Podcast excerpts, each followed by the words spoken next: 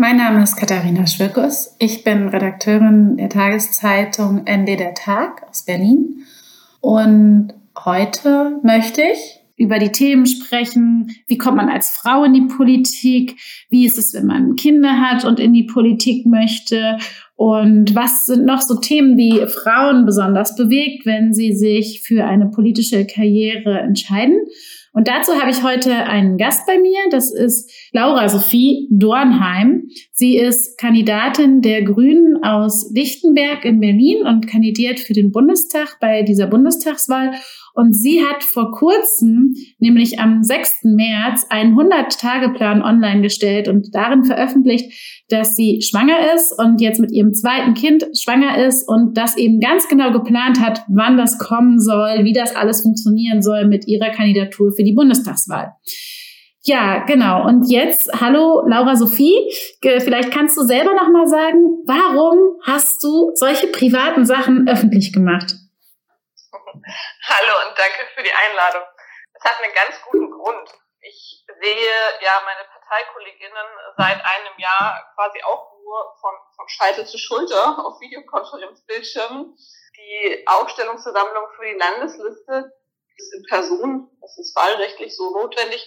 Und ähm, ich wollte einfach äh, ganz banal nicht, dass dann auf einmal, wenn sie mich irgendwie alle quasi ja, Ganzkörper sehen, ähm, alle überrascht sind und nur noch bei meinem Bauch reden. Deswegen dachte ich, okay, ich mache das jetzt einmal proaktiv öffentlich und ähm, quasi räume das aus dem Weg und erkläre auch da schon, dass das jetzt nicht total wahnsinnig ist, hochschwanger quasi in den Wahlkampf zu gehen, sondern dass ich mir was dabei gedacht habe und dass ich auch äh, der festen Überzeugung bin, dass ich das hinkriege, so dass das dann, wenn ich eben für meinen Listenplatz kandidiere und da über Inhalte spreche, ähm, nicht, nicht die Hauptfrage ist, die in ein paar Köpfen vielleicht umschwirrt. Das heißt, du hast das vor allem für deine Kolleginnen und Kollegen gemacht. Was hast du denn für Reaktionen von ihnen bekommen? Ähm, ja, ich meine, ich habe das natürlich schon auch komplett öffentlich gemacht. Also ich bin ja viel auf, auf ähm, Social Media aktiv. Das haben auch, glaube ich, sehr viele andere Leute dadurch das erste Mal erfahren. Was ja eben auch, also ich, man sieht ja in so einer Pandemie nur sehr, sehr wenig Leute live. Ähm, die Reaktionen waren tatsächlich durch die Bank äh, sehr positiv und sehr, sehr schön. Ganz viel Glückwünsche und auch ein paar Nachrichten von Leuten, ähm, die, dieses, ja, die mir irgendwie geschrieben haben, gerade auch äh, Frauen, dass sie es total beeindruckend finden ähm, und sich freuen, dass eben so Leute gibt wie mich, die, ähm, das war jetzt kein Zitat, das ist meine Formulierung mit dem Kopf durch die Wand gehen.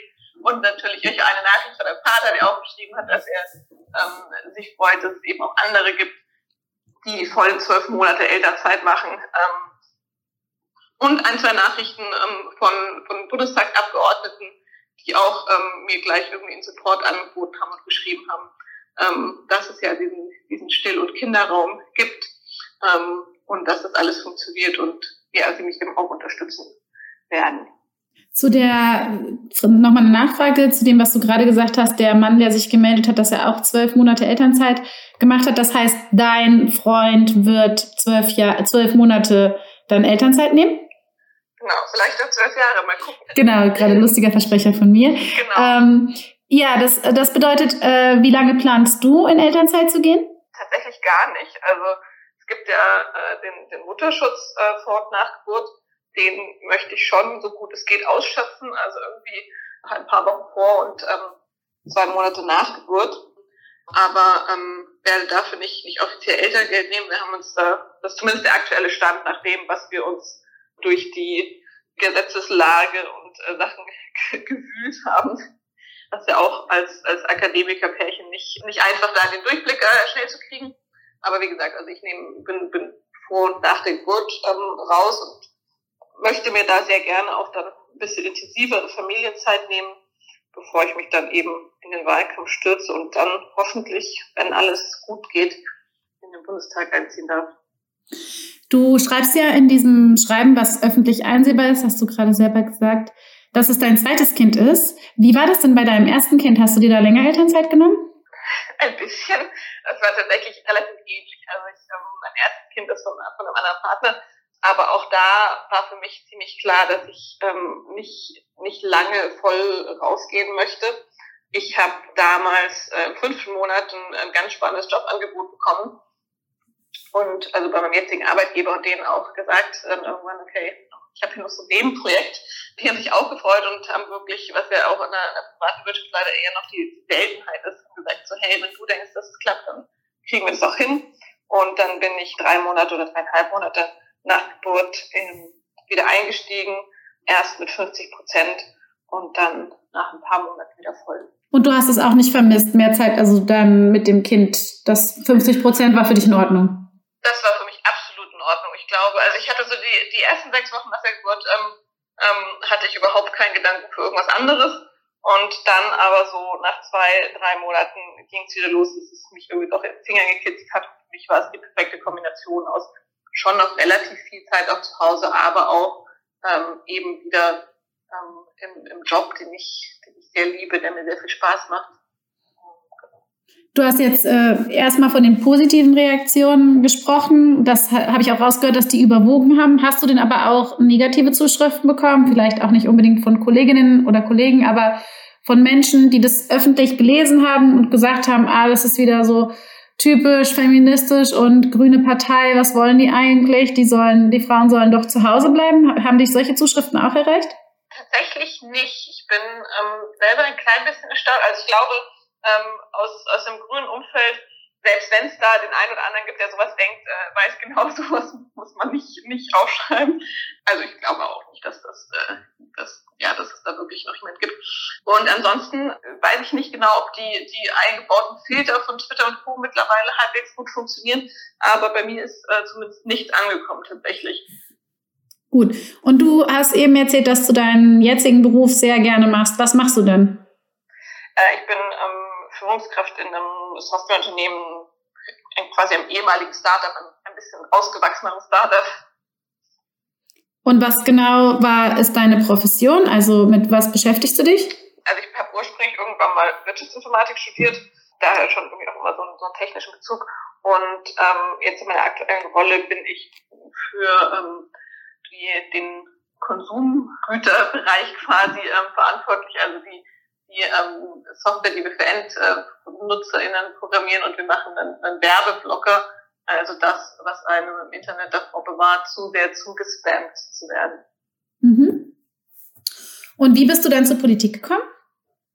Äh, ich war schon immer ein ziemlich politischer Mensch und komme aus einer, einer politisch ähm, ja, aktiven Familie. Ich bin schon mal Anfang des Studiums ähm, bei den Grünen Mitglied geworden, weil ich für mich einfach ausgeführt hatte, okay, es ist Zeit, Farbe zu bekennen war allerdings nie in irgendwelchen Jugendorganisationen aktiv. Das hat mich irgendwie, ja, weiß ich nicht, war, war damals nicht meins.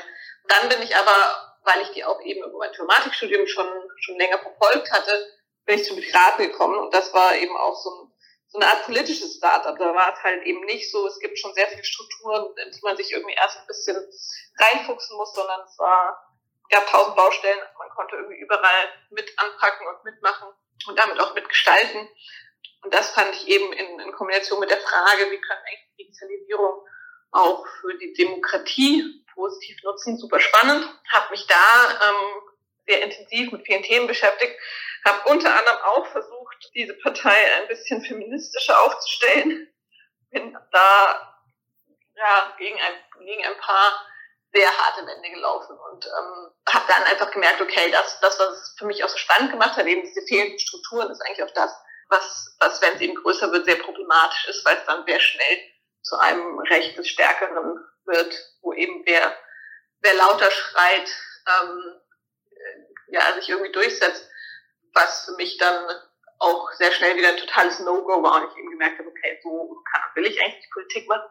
Aber spätestens dann hatte ich irgendwie Blut geleckt und habe dann irgendwie festgestellt, ich möchte eigentlich weiter parteipolitisch aktiv sein.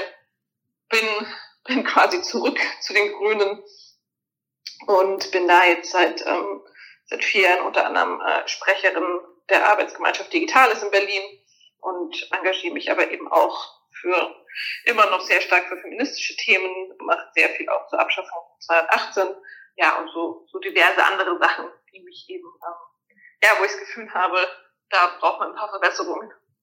Dann kommen wir jetzt gleich zu deinen politischen Herzthemen. Also du hast gerade schon Paragraph 218 angesprochen. Das ist der Paragraph, der in Deutschland Abtreibungen unter Strafe stellt. und eben diesen Straftatbestand nur aufhebt, wenn man bestimmte Dinge macht als Frau, nämlich ein Gespräch bei einer Beratungsstelle und so weiter und so fort. Das kann man ja nochmal nachgucken, wenn man da nicht informiert ist. Aber vielleicht kannst du nochmal sagen, warum du findest, dass es wichtig ist, dass dieser Paragraph gestrichen wird. Dafür setzt du dich ja ein, aber du hast ja selber zwei Kinder. Warum ist es dir so wichtig, dass Schwangerschaftsabbrüche keine Strafe sind, nicht unter Strafe stehen?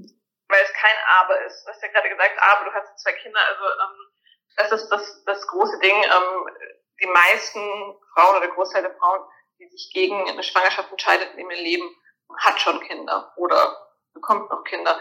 Das ist für mich kein Widerspruch. Das ist für mich ein Teil des, des großen elementaren Kampfs für gute reproduktive Rechte. Also für, für das Recht, selbst bestimmen zu können, wann und wie man eben ja, Kinder bekommt oder auch nicht.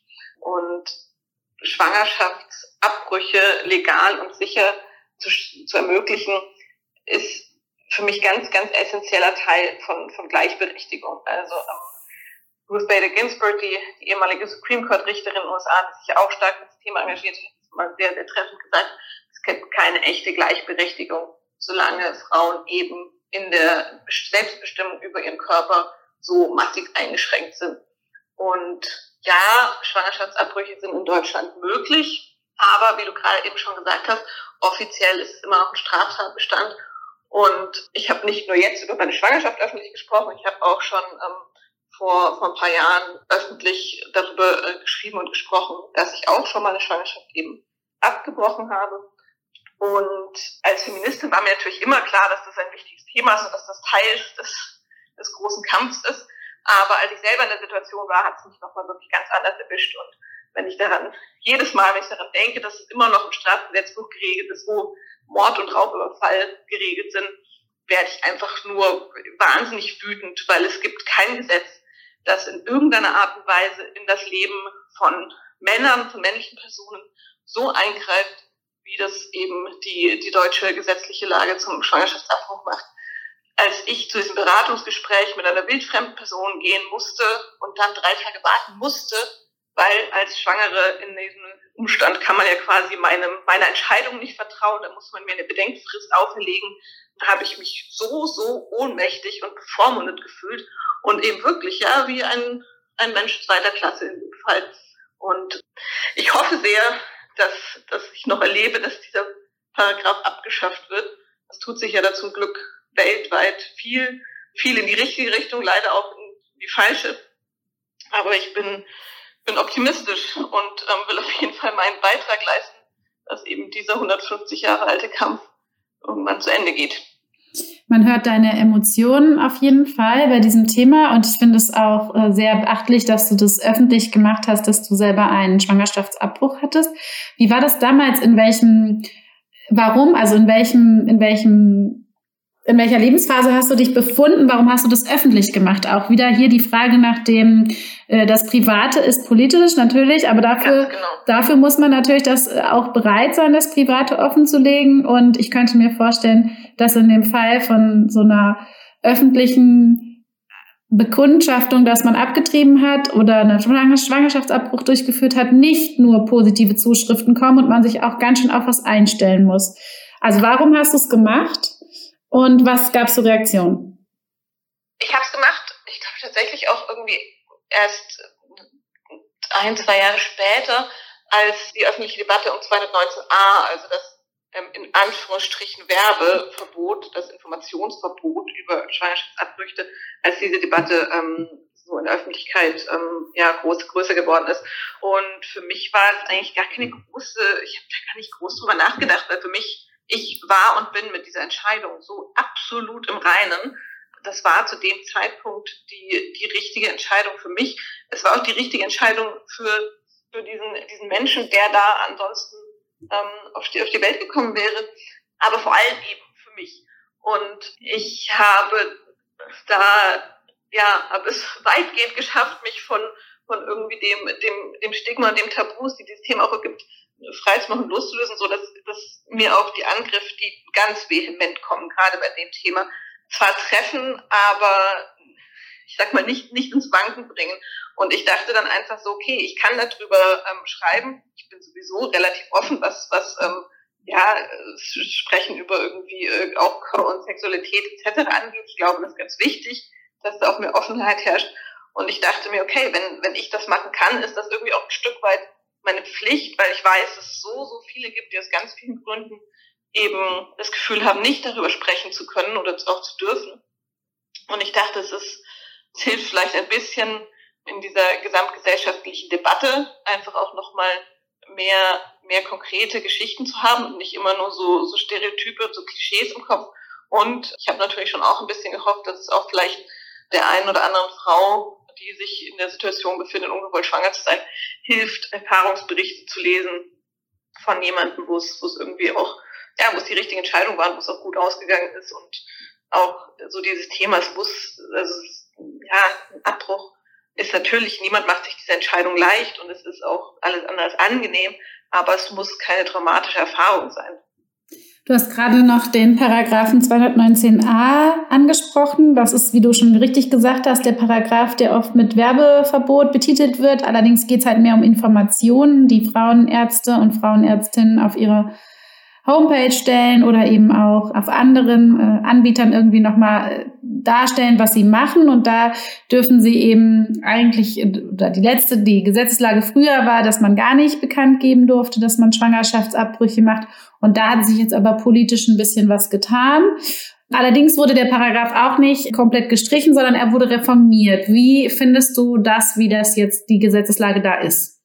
Ich finde, diese Reform ist immer noch Verlaub eine Verarschung, weil jetzt dürfen Ärztinnen und Ärzte auf ihrer Website schreiben, dass sie Abbrüche vornehmen, aber kein Piepston weiter dazu.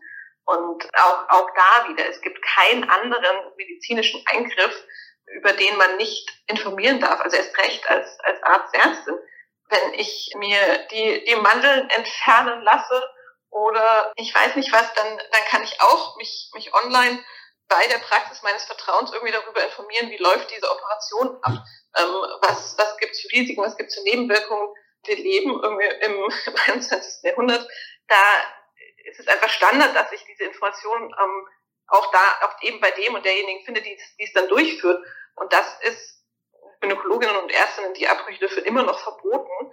Von daher, das ist, das ist ein Maulkorb und wenn das eben von, von konservativer Seite als, als Werbeverbot betitelt wird, ist es auch einfach wirklich eine, eine Beleidigung für alle Frauen und Menschen mit, mit Uterus, weil es, ja, weil es ja suggeriert, wenn man quasi Schwangerschaftsabbrüche, wenn man darüber informiert, dann wird das ja, ist das ja so einladend und dann ähm, möchte ich, wie wenn ich irgendwie eine Werbung für einen Schokoriegel sehe, möchte ich doch gerne mal so einen Abbruch machen. Das ist einfach, also das ist, da, da zeigt sich ein, ein Frauen- und Menschenbild, das einfach wirklich vor, vor Verachtung strotzt. Wenn man jetzt einfach im Internet nach Informationen sucht, so einen Schwangerschaftsabbruch und Abtreiben, dann kommt man in Deutschland eigentlich sehr viel schneller auf äh, Seiten von GegnerInnen von Abtreibung. Und dort äh, sieht man zum Beispiel Bilder, die auch gar nicht der Wahrheit entsprechen, also wo genau. Embryos gezeigt werden, wie die in der zwölften Woche angeblich aussehen, aber soweit ist dann noch gar kein Embryo. Wie äh, war das für dich damals, als du in der konkreten Situation warst, ähm, die Schwangerschaft nicht weiterführen zu wollen? Hast du dich da übers Internet informiert? Hast du dir solche Sachen angeschaut oder äh, warst du, wusstest du das vorher schon und bist gar nicht in die Verlegenheit geraten? Also ich wusste, dass es dazu eben wahnsinnig viel ähm, vorsätzliche Falschinformationen gibt und, und Manipulationsversuche. Ich wusste eben über meinen feministischen Aktivismus schon, ähm, dass das quasi die, die, äh, die eine, der sichersten Anlaufstellen pro Familie ist und bin halt sofort auf, auf deren Website da einen Termin ausgemacht, ähm, die da auch wirklich ganz, ganz tolle Arbeit leisten. Ich hatte aber auch erst ähm, letzten Sommer wieder den Fall von einer, von einer Freundin, ähm, auch schon Mutter, ähm, gerade noch mit einem, mit einem ganz kleinen Baby zu Hause, ähm, wo die Spirale nicht funktioniert hat. Auch das ist leider ein häufiger Fall. Also es ja auch, gibt ja auch dieses Klischee von irgendwie, oder was ich mir auch sehr oft anhören muss, irgendwie von zu doof zum Flüchten. Das ist einfach Unsinn. Genau, die mich angerufen hat und gesagt hat, du, ich, ich will gar nicht googeln, ich traue mich nicht zu googeln. Ähm, was mache ich denn jetzt? Wo ich dann auch hier gesagt habe, du, Ähm, ich ich mache das gerne für dich, weil ich weiß, dass natürlich in der Situation, ähm, selbst wenn man, wenn man weiß, dass diese Fotos, dass das irgendwie nur Photoshop ist etc., es setzt einem zu. Ähm, und das finde ich, ja, also wie du sagst, ähm, Leute, die, die eben gegen das Recht auf Selbstbestimmung sind, die, ähm, die einfach auch einen, einen Geburtszwang und einen Austragungszwang propagieren, die dürfen alle Informationen über alles bereitstellen, egal ob die, die jetzt der, der Wahrheit entsprechen oder nicht. Aber die, die sich tatsächlich in ihrer Arbeit damit beschäftigen, die dürfen nicht informieren. Und das finde ich ist, ist einfach krass in einem aufgeklärten Land.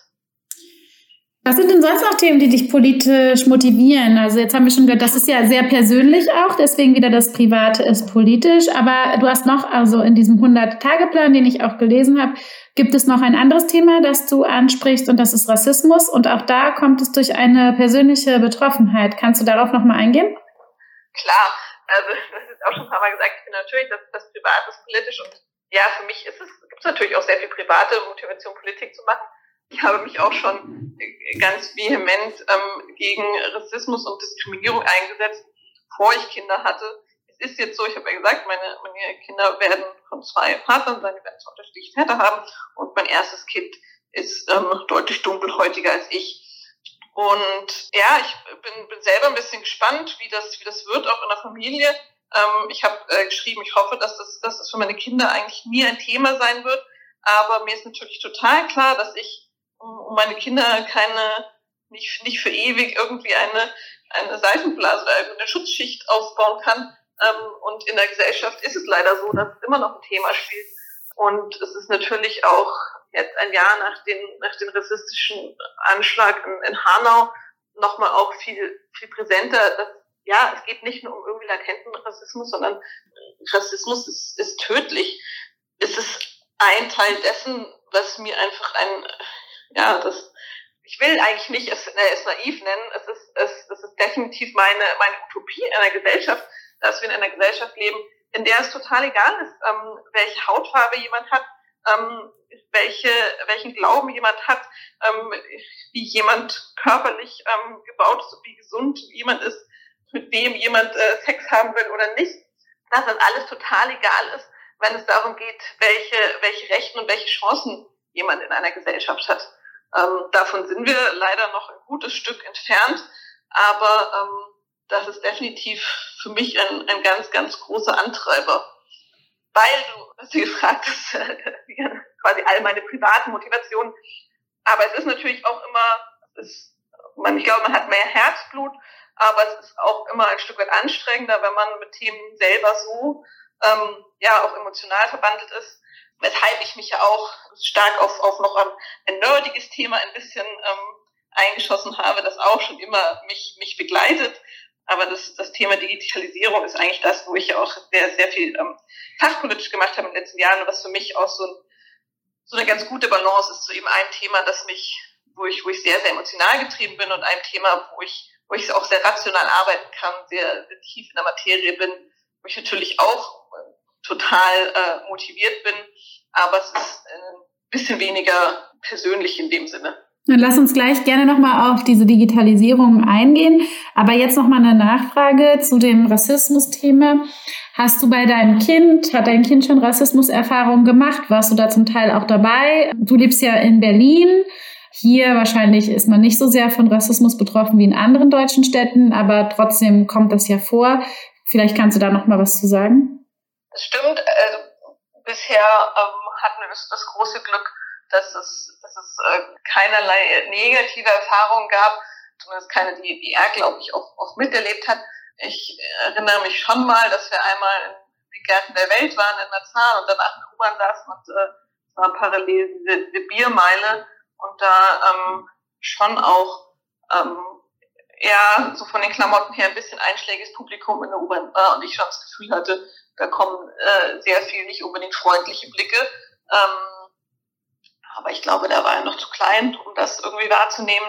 Ähm, ja, und ansonsten hat er eine Kita, wo ähm, ganz, ganz unterschiedliche Kinder mit äh, unterschiedlichen Haar- und Hautfarben sind, ähm, worüber ich mich sehr freue.